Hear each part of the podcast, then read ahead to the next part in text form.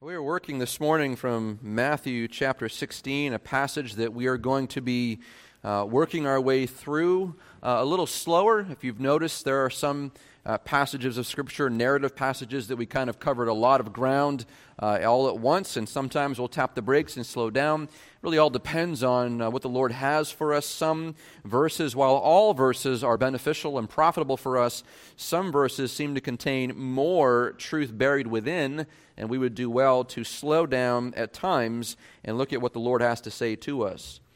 But by way of introduction, let me just say the world has seen many kingdoms come and go, many empires, many nations, many rulers, and even just in the West alone, over the last 2,000 years, we have seen the dominance and subsequent fall of the Roman Empire, probably the largest and grandest and most dominant empire in human history.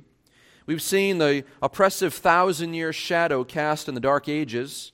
We've seen the Protestant Reformation in Europe the English Civil War, followed by the Great Ejection, the American Revolution, the War of 1812, World War I, the rise of the National Socialist Party in Germany, closely followed by World War II.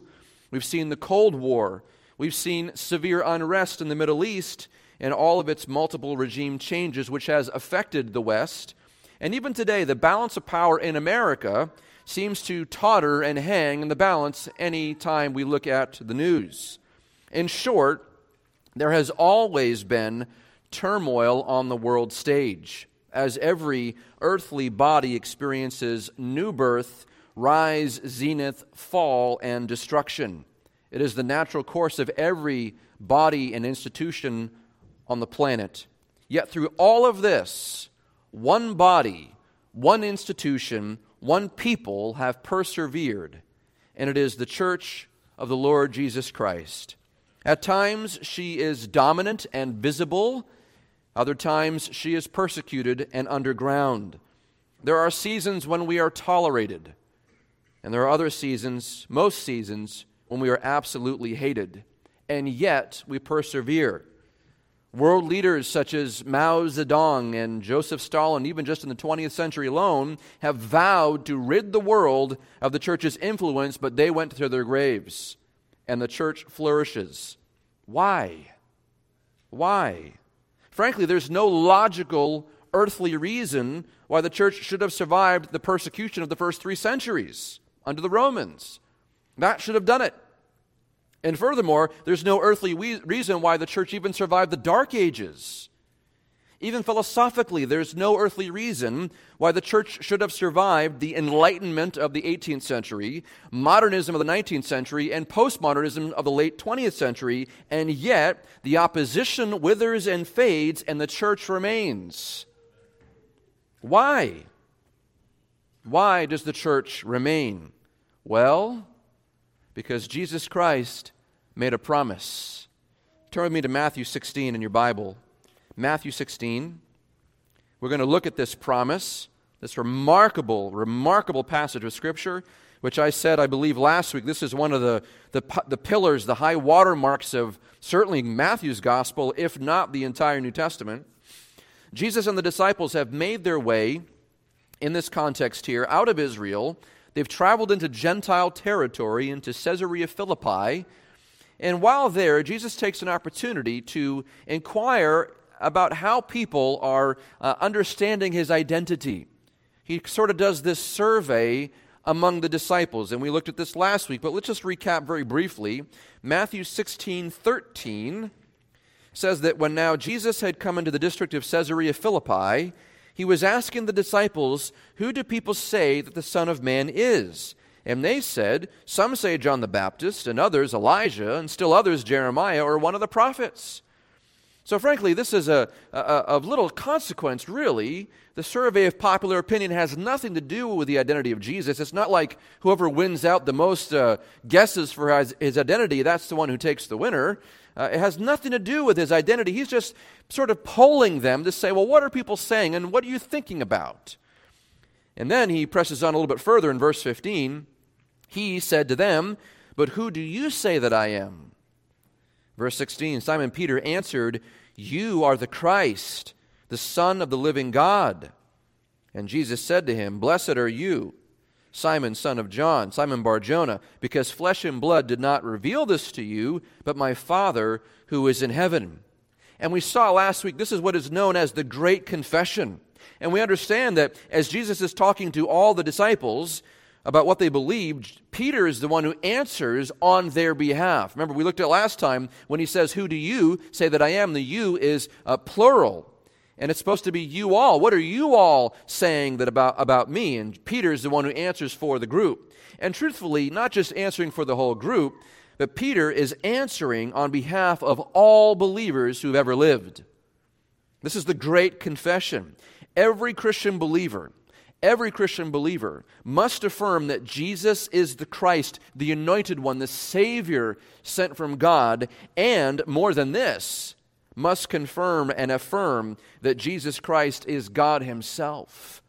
You cannot have Jesus as merely a human Savior or a martyr or a teacher or a prophet and yet not have Jesus as God.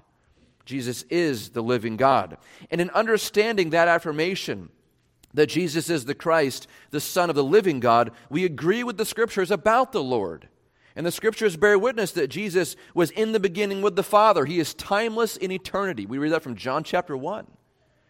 We affirm that He came into the world born to the Virgin Mary, that He lived a perfect, sinless life, that He gave up that sinless life, that perfect life, on the cross as a ransom to purchase sinners, you and me, from death to satisfy the wrath of God that was meant for us, to earn forgiveness and pardon for our sins, and to reconcile us to the Father. We also affirm that Jesus was buried in the ground and rose the third day, that he ascended back to the Father, and that's where he sits at the right hand of the Father, awaiting the day when we affirm again that he will come to this earth in a second advent, a second time, to judge the living and the dead, and therefore forever establish his kingdom. All believers possess this saving confession embodied in Peter's one confession. But all these things are true of what we believe as Christians. Now, we all have various understandings and various levels of maturity and, and understanding of the scriptures and doctrine, and we're all growing. We're all in process of developing and learning as believers. Yet, our confession is that Jesus is our Christ. He is the Son of the living God. And it's based on that saving confession of faith. That is at the heart of what Jesus promises to build next. Look at verse 18. He's continuing here I also say to you that you are Peter, and upon this rock I will build my church, and the gates of Hades will not overpower it. Now, this verse has been the subject of strenuous debate over the years. Strenuous debate. And I want to walk through this really phrase by phrase. I want to understand what Jesus is saying and what he's not saying. In the weeks to come, we're going to unpack this doctrine of the church, first by understanding what the church is, and then we can unpack what we're supposed to be and do. But let's back up a little bit here. On the heels of telling Simon Barjona, Simon son of John, that he is blessed. He follows up that blessing with this I also say to you that you are Peter. This word also is important. Grammar matters in the scriptures. Also is important. Well, why? Well, verse 17, Jesus tells Simon Peter that the Father has revealed divine truth to him. Remember, he says, Blessed are you, Simon, son of John, Simon Bar Jonah. Flesh and blood has not revealed this confession, this reality, this truth to you, but my Father who's in heaven. So he just got done telling Peter that my Father in heaven has revealed something to you. And then he says, I am also going to re- reveal to you divine truth. This also is important because it places Jesus and the Father himself on equal footing as revealers of truth. It's not just my Father in heaven who's going to reveal this to you, I'm going to reveal something to you as well. You see the, the consubstantiality, the, the equality, the, the, uh, the sameness of the Father and the Son in this moment here. And later we're going to read in John 16 13, if you were to go chronologically here, that the Spirit is going to, to guide the disciples into all truth. So the Spirit Himself is also, eh, according to John 16 13, a revealer of truth. And so Trinitarianly, that's, that's, that's the way it is. Divine revelation is a Trinitarian exercise. So, what is the Son about to reveal to Peter and to the disciples? He's going to reveal the creation of the church. And so, before he gets to that, he declares, I also say to you that you are Peter. Now, this is interesting. This is not the first time we've seen this name, and it won't be the last. Before this point, for the last two years, for two years in the course of this narrative in Matthew's gospel, in the course of, we're two years into this ministry here, for two years, he's been calling, Jesus has been calling Simon Barjona Cephas in Aramaic. Aramaic is Cephas. Or in the Greek, it's Petros, where we get our word Peter. So for two years, he's been calling him Cephas or Peter. We note this begins all the way back in John chapter 1, verse 42. Remember this Simon brother, his brother Andrew, before he has a chance to meet the Lord, Andrew finds his brother Simon Peter and brings him to Jesus and he tells him, We found the Messiah. This is two years ago. We found the Messiah. He brings him to Jesus, and verse 42 says, When Jesus looked at him, he said, You are Simon, the son of John. You shall be called Cephas. And then John translates Peter. Jesus says this to him two years before. Now, what does Cephas or Peter mean? It means rock. It means rock. So imagine with me Simon's bewilderment here. I've just met this man. He knows my birth name, he knows my surname, he knows my family, and now he's already given me a nickname. Now, and notice what this nickname is. He doesn't call me Judah, wise.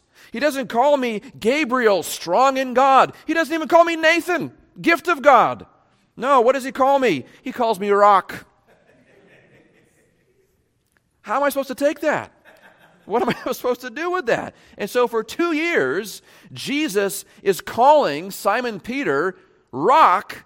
He doesn't explain it until today. And now, in the same exact way, he addresses him in the same way he first addressed him back in John 1. He says, Blessed are you, Simon Bar Jonah, Simon son of John. And Peter's getting ready, okay? He says, Blessed are you. And then he says, You are Peter. Whereas before, two years before, he said, You will one day be Peter. You shall be Peter. But today you are Peter. Of course, we should be familiar with the concept of God changing people's names. We see that several times in the Bible. In fact, when God changes a name in the Bible, it is always to signify either a new status or a new ministry or both. We see this from Abram in Genesis 17:5. The Lord said, "No longer shall your name be called Abram, but your name shall be Abraham, for I will make you the father of a multitude of nations." See, Abram means father of some, but Abraham means father of a multitude. Or even in Genesis 32 28, Jacob is wrestling with God. And at that point, the Lord declares to him, Your name shall no longer be Jacob, but Israel. Israel, because you have striven with God and with men and have prevailed. And so this concept is not new to us. And in here, Matthew 16, the Lord is giving Simon a new identity and a new ministry, a new mission. And it all has to do with the church. And so he tells him, You are Peter. You are Peter. And upon this rock I will build my church. Now, this phrase has come under intense scrutiny over the last 500 years, particularly in light of the Protestant Reformation. And those of you who know your Reformation history know that this is a, a, a gargantuan issue. And over the course, I would even add, of 1500 years, the Roman Catholic Church has been progressively developing the doctrine of apostolic succession. And I say progressively because this doctrine that they have been working through has changed dramatically over the years. If I could summarize it briefly, I want to use original documents here because I want you to hear this and the actual argument as it is. It goes like this I'm going to quote from the Catechism of the Roman Catholic Church. In their catechism, paragraph 442, citing Matthew 16 16, we read this quote, From the beginning, this acknowledgement of Christ's divine sonship will be the center of the apostolic faith, first professed by Peter as, as the church's foundation. So, in the Catechism, they rightly identify that Peter's confession is significant to the establishment of the church. It's significant, okay? Paragraph 553 citing Matthew 16, 19, which is the keys of the kingdom, which we'll talk about shortly, the next couple weeks here, they write this Jesus entrusted a specific authority to Peter, the power of the keys to bind and loose, they continue, which connotes the authority to absolve sins, to pronounce doctrinal judgments, and to make disciplinary actions in the church, end quote. It continues. Jesus entrusted this authority to the church through the ministry of the apostles, and particularly through the ministry of Peter, the only one to whom he specifically entrusted the keys of the kingdom. And so now, see, this is how this is developing now. The, the logical conclusion is building here. Now you have total church authority being handed over to Peter alone. This is important. As I continue to read paragraph 881, 882, quote, the Lord made Simon alone, whom he named Peter, the rock of his church, and gave him the keys of his church, and instituted him shepherd of the whole flock. The office of binding and loosing, which was given to Peter, was also assigned to the college of apostles, united at its head. This pastoral office of Peter and the other apostles belongs to the church's very foundation and is continued by the bishops under the primacy of the Pope. Now you have the institution of the Pope. Paragraph 882. The Pope, the Bishop of Rome, and Peter's successor, is the perpetual and visible source and foundation of the unity both of the bishops and of the whole company of the faithful. For the Roman pontiff, by reason of his office as the vicar of Christ, these phrases, by the way, are important. The vicar of Christ, as a pastor of the entire church, has full supreme and universal power over the whole church, a power which he can always exercise unhindered, end quote. That is the catechism of the Roman Catholic Church. This is how they've established the office of the Pope, the Bishop of Rome, Peter's successor, as they say. And even just to get some definitions here, the word Pope comes from the Latin word papa, which means father. That's where this word comes from. He's also called the vicar of Christ. Vicar, in this, constitu- uh, this, uh, in this context, it means Christ's substitute or his representative on earth. That's the vicar of Christ. He's also called the supreme pontiff, which comes from the Latin phrase pontifex maximus, maximus which means the bridge or supreme bridge, referring to his in- intermediary work. So we have to ask the question is this, is, is this what Jesus is doing in this passage? Is he establishing the apostolic succession of the papacy in this text? And I would argue with you, not at all. Not at all. In fact, as I mentioned, this dogma has developed progressively over 1,500 years. Progressively. So much so that it wasn't until 1870 1870, when the First Vatican Council declared that the Pope was to be infallible when he's speaking ex cathedra, meaning when he's speaking ex cathedra from the chair, from the seat of, of authority and power. Not when he's talking to you about, you know, menial things, what he had for lunch today or anything like that, but when he's seating, seated, seated at this place of authority and teaching ex cathedra, he is infallible in speaking the revealed words of God to people. 1870s when they solidified this. But let me just tell you, the church hasn't always believed this. In fact, a large majority, a large majority of the early church fathers believed that Jesus is not building his church on Peter, but on Peter's confession, which is common to all believers. Let me just give you a, just a, a small sampling here. Writing in the late fourth century, John Chrysostom notes that the rock is the faith of his confession. The rock is the faith of his confession. Whereas an early 5th century theologian, Theodore of Mopsuestia, he writes this It was from this confession which was going to become the common property of all believers, that Christ bestowed on him the name, the rock. Chrysostom says it's the confession. Theodore says it's confession. The church history, all early church fathers, most of them believe it's his confession. The reformers believed it was his confession. Furthermore, Jesus, if he was planning to build anything on Peter himself, he very easily could have said, On you, Peter, I'm going to build my church. But he doesn't say that. He doesn't say that. There's actually some wordplay here, there's some imagery that he's using here. But he's not saying that he's going to build it squarely on Peter as a person. And so, what about this notion of the Pope? Well, there is not one shred of biblical support for this idea of this supreme pontiff, this Pope, this vicar of Christ on earth. In fact, there's numerous scriptures against it on the notion of the vicar of Christ, Jesus says in John 14, 16 that he plans to send someone else in his place to be, in essence, the vicar of Christ, and that person is the Holy Spirit. The Holy Spirit is the vicar of Christ, the comforter, the counselor, the exhorter, the advocate, the encourager. So the one who stands in Jesus' place in ministry here on earth amongst the saints is the Spirit of God, not the Pope. What about vicar? What about this concept of vicar being Holy Spirit? And we even go further than that. What about the, the Pontifex Maximus, the, the pontiff, the great bridge, our earthly mediator? Well, 1 Timothy 2 5 says there is one mediator between God and man. It's not the Pope, it is the man Christ Jesus, the scripture says who is our advocate with the Father, 1 John 2 1. The bridge between heaven and earth, John 151. It's not the Pope. What about the title itself, Pope? Papa, Father. Well, in fact, he's commonly called the Holy Father. Whenever you see news articles about him or anybody refers to the Pope, they call him the Holy Father. Capital T, capital H, capital F. But Jesus says in Matthew 23 9, Call no man father.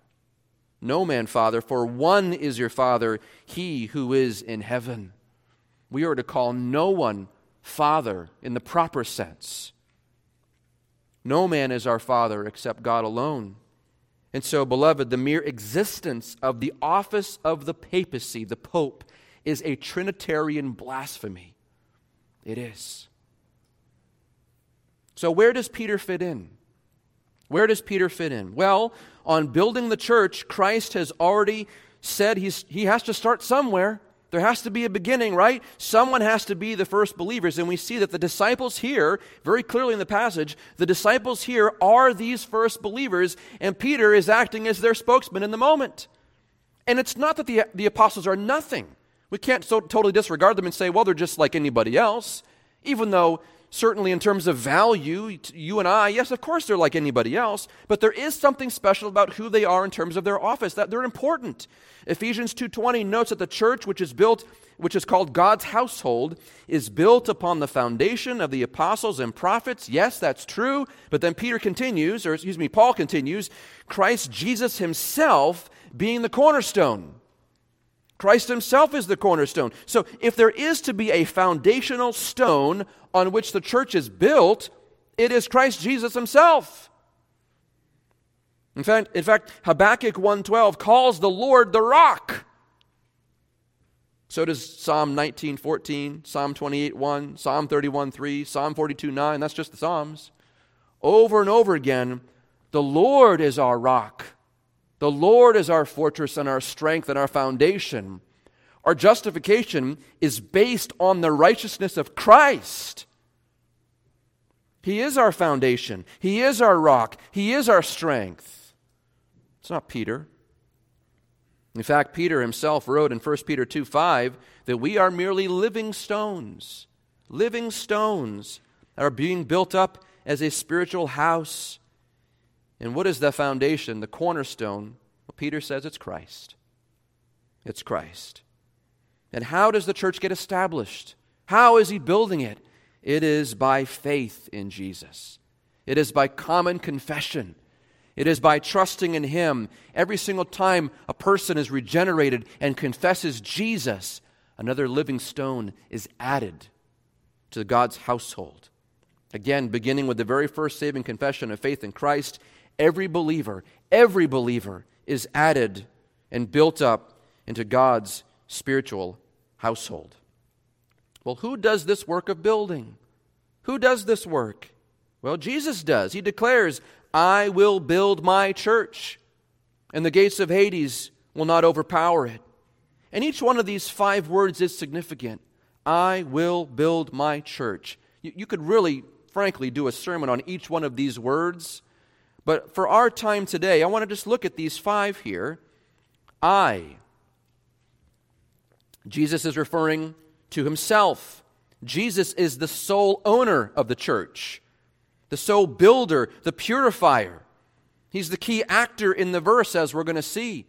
The church of Christ does not belong to the elders, to the pastors, doesn't belong to the membership. It's not the building, it's not the, the status of 501c3, nothing like that. The church of Jesus Christ belongs to Jesus Christ. We all belong to Him.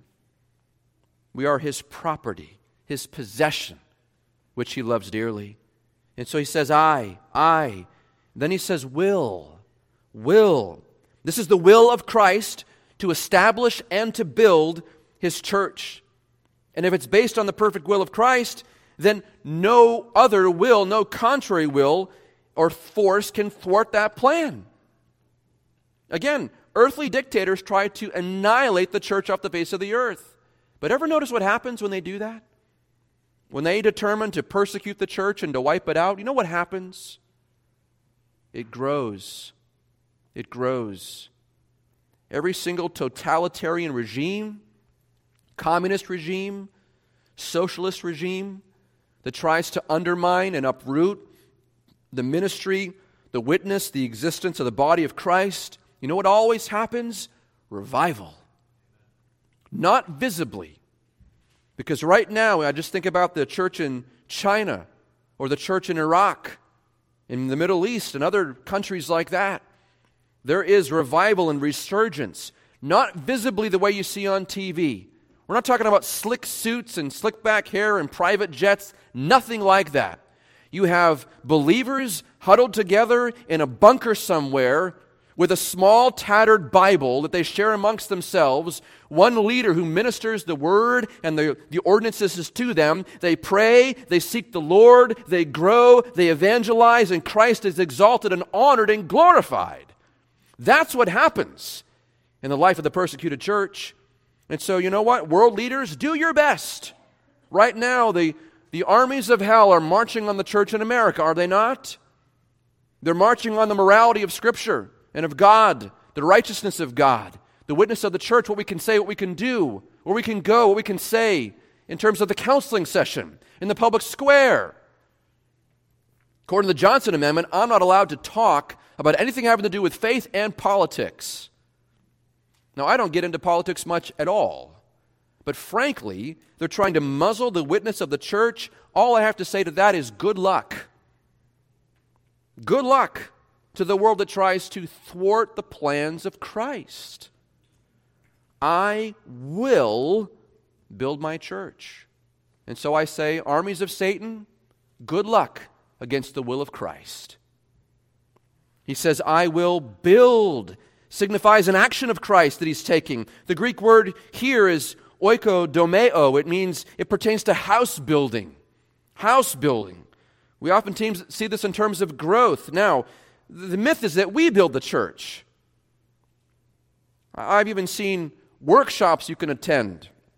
Grow your church to X amount of people, or X amount of baptisms, or X amount of campuses. One curriculum I saw was how to break the 200 barrier. Frankly, I don't care about how to break the 200 barrier. Frankly, it seems as though the Word of God is doing a good job at that. But all these methods and tactics for how we're going to build something here on earth that's ours, it's, it's baloney, it's garbage. Because it's our efforts that are doing it. That is not how God decides to build his church. And certainly, yes, we labor with Christ. We work with him. We have to work with him, of course. 1 Corinthians 3 6, Paul says, I planted, Apollos watered, but it was God, God that caused all the growth. God is the one who breaks out barriers. God is the one who grows and sanctifies and purifies. Now, how does that happen exactly? What is spiritual growth? Well, certainly, for starters, it's new faith. When a new person comes to saving faith in Christ, every new believer who is redeemed and saved is added to the church by Christ. We read that in Acts chapter 2 verse 47. We don't read the apostles were putting on seminars for how to get this thing to work. No. And the Lord was adding to their number day by day those who were being saved. The Lord, the Lord builds his church, brings new believers and adds them to the assembly. The Lord does this work. He builds his church through new believers, but guess what? He also builds through sanctification.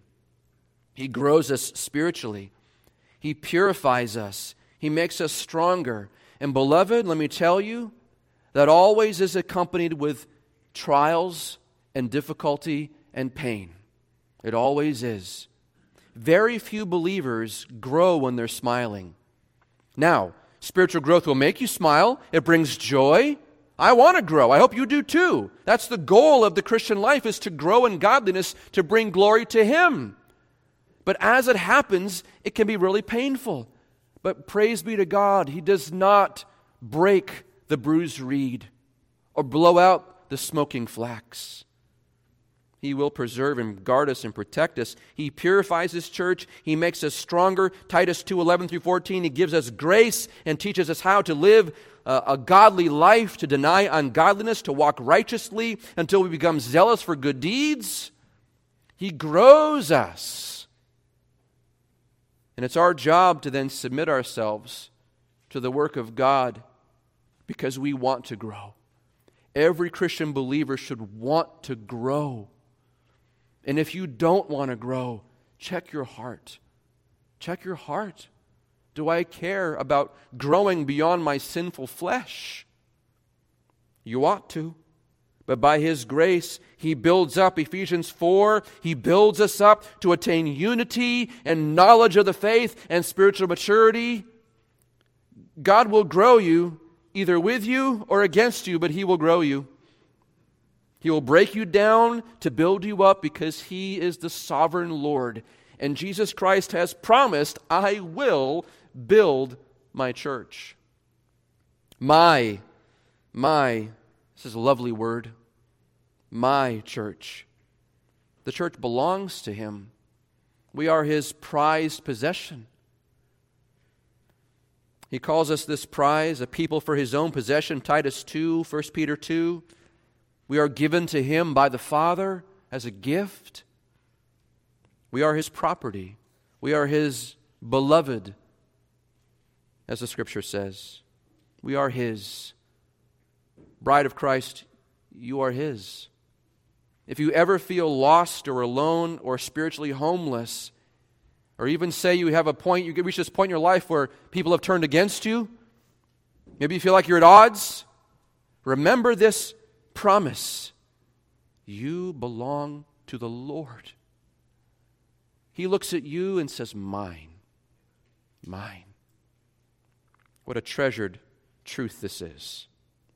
I will build my church. Ecclesia in the Greek, assembly, congregation, the whole collection of universal believers gathered together in unity unto faith and service and worship of Jesus Christ. Didn't we read that this morning in Hebrews 10? That we are gathered together, we are not to forsake the assembly.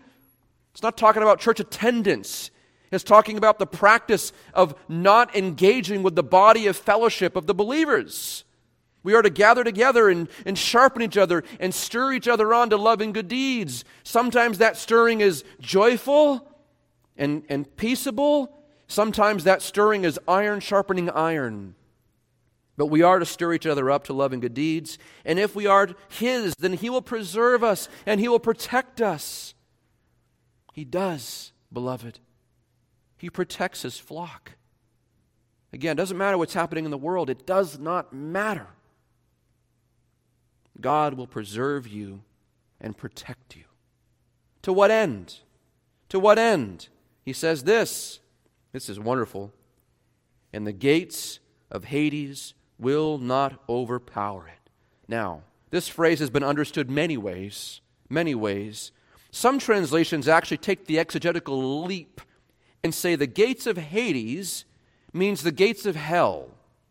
I've seen some translations that even render it that way in the Bible, which presents really the, the gates of hell. That's, that's a representative of the, the strength of the kingdom of Satan. It means that all the, all the forces and powers and, and, and strength and darts and, and uh, devices of hell are turned against the church, and Christ is protecting us from all that. In this way, we see that not even the powers of hell can overtake the church. However, some have noted that this is, a, this is referring to fortress gates. Well, what are gates used for? Well, gates are used for defense, are they not? And so this wouldn't necessarily be an advancing kind of a thing. And so not only will the powers of hell not be able to destroy the church, but even the defensive gates of hell will not stop the advance of the church. So not only will they not attack, and that's Ephesians 6, by the way, the fiery darts of the evil one that try to penetrate the armor and, and get to your heart and soul and destroy you. Not even that's going to work against the church, but not even the advances of the church are going to be stopped by the gates of hell. Did we read that about? We read about that in uh, Matthew 11, 12. The kingdom of heaven suffers violence, and violent people take it by force. There's a certain holy violence of, of progressing. It's not earthly violence. We're not hurting anybody physically. No, it's a force of will that advances in the faith. Where you fight your own sin and your own nature, I will not be mastered by my sin. I will advance. I will take heaven by storm. I will seek the Lord with all my heart, soul, mind, and strength.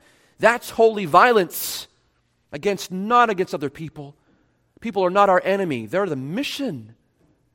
They're the objects of mercy and the objects of our love toward the gospel and sharing that with them.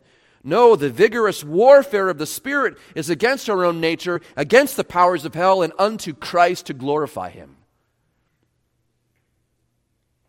And as the church marches on, sinners are snatched from the flames of hell. And there's not a single thing that can be done to stop it. When God saves a sinner and plucks them from hell, there's nothing that can be done. Satan is totally and utterly powerless. And once the Lord has them, according to John 10, nobody can pry the fingers open and steal them. The Lord has us as believers. Of course, there's another interpretation of this passage.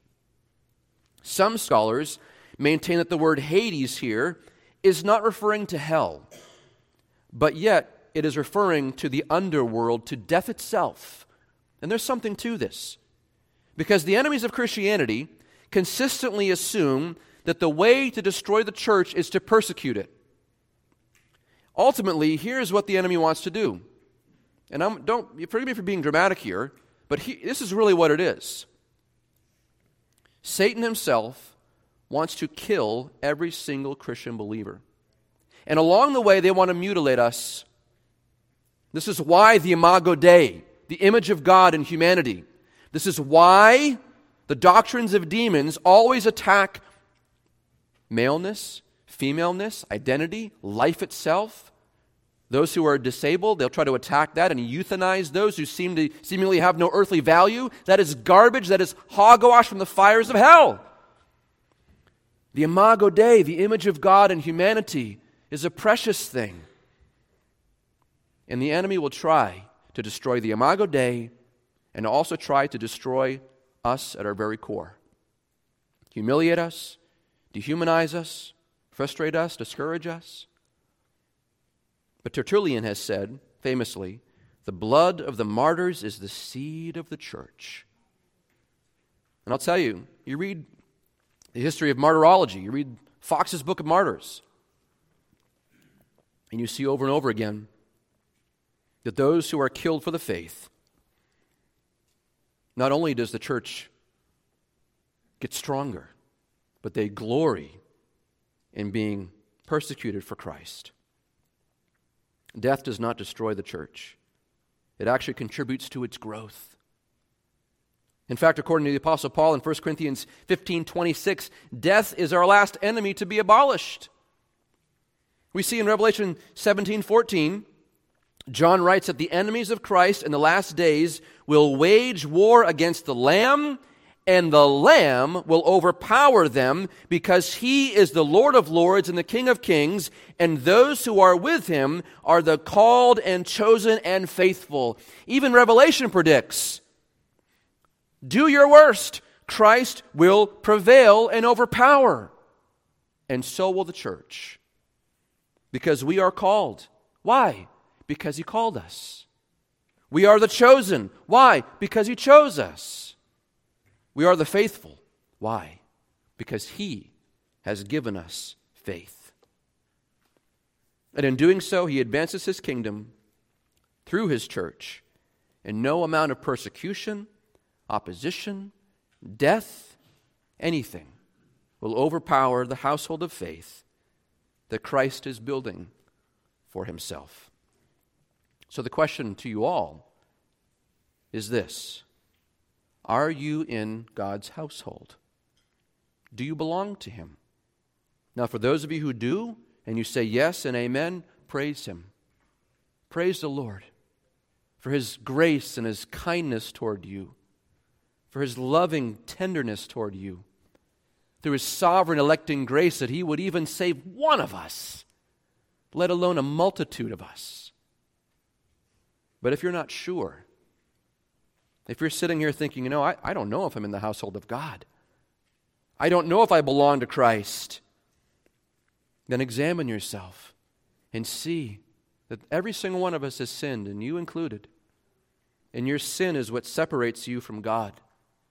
And more than that, it doesn't just separate you, it, it puts you in the crosshairs of his divine judgment. God hates sin, and he will punish every sin to the highest level to preserve his own holiness and his good name. And yet, while we were all enemies of God, he, in his love and mercy, sent Jesus Christ to this earth, truly and fully God and truly and fully man, two natures in one, didn't meet at this precipice of grace. And he comes and he gives his life and dies to pay for us and redeems us and buys us back from the grave and plucks us out of hell and says, Mine. He washes us clean, sanctifies us, and cleanses us with his own blood, forgives our sins, and then gives us brand new life and say, Now you have freedom. Now you have life. Now you have eternity with the Father. And how do we receive this amazing gift? By faith. By faith. And then by faith, you say, No, I hate my old life. I hate my sin. I hate all the ways I've transgressed the law of God. I hate everything that's wicked in me. I hate that, and I agree with you, God. I repent. I turn. I say, Lord, I want to live. I trust you, Jesus Christ alone, for my salvation. And by faith, by faith, you are saved. And it is by grace that you are saved through faith. It's not of ourselves, it's not by our own efforts. It's not by the intercessory prayers of other people. It's not by some kind of workable grace dispensed by another person, the pope or a priest, anything like that. No, you are saved by God's grace alone, through faith alone, in Jesus Christ alone, according to the scriptures given to us alone as authority, and for the glory of God alone. Lord, we thank you for your loving kindness to us, that you have chosen to save even just one. Because all of us are sinful. Not one of us is righteous. Not one of us is worthy of redemption. And yet, you save countless numbers of people. And you are building your church. And so, Lord, as you have already promised this to the church, to build and to grow your bride. We, we earnestly seek you even now. And Lord, I would even plead with you as one of the shepherds here, Lord, to not stop with Harvest Bible Church, to not stop with the saints here. That by your promise and by your grace and by your own sovereign will, that you will continue to build this church. That you will add new believers to this assembly, new faith, new life. Those who have a first love, a, a, a, an earnest zeal, a knowledge of the saving faith that they have in you. That you would add new believers to this assembly and that we might love them and nourish them and cherish them, Lord.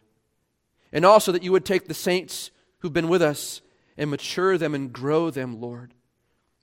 And as painful as that is, as much as it feels like the ground beneath us is falling out, whatever our cause or course, Lord, that you will not stop purifying us by your word and sharpening us and breaking down our pride and breaking down our self reliance, only to build us back up squarely on you, that you would be the true source of all life and vitality and growth and nourishment and strength and beauty and grace and love.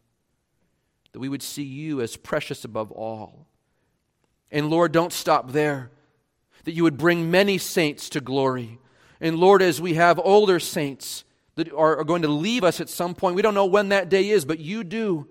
And as those saints are translated from this earthly realm to the next one, Lord, that as a body of believers, we would usher them fully fed and nourished and loved, well loved, into the arms of their Savior, even to their final breath.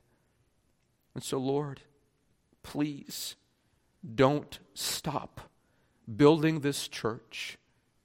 Don't stop until you come home. And Lord, don't let this assembly, this church, fall to the declination narrative. Don't let us apostatize. Don't let our children apostatize. Don't let our grandchildren apostatize. Lord, will you build this church to stay solid and grounded in your word for hundreds and hundreds of years if you tarry, so that this witness will not fail until you call home all of us by your promise and by your will, build this church, O oh God. We honor you with everything we have. And we pray this in Jesus' holy and precious name. Amen.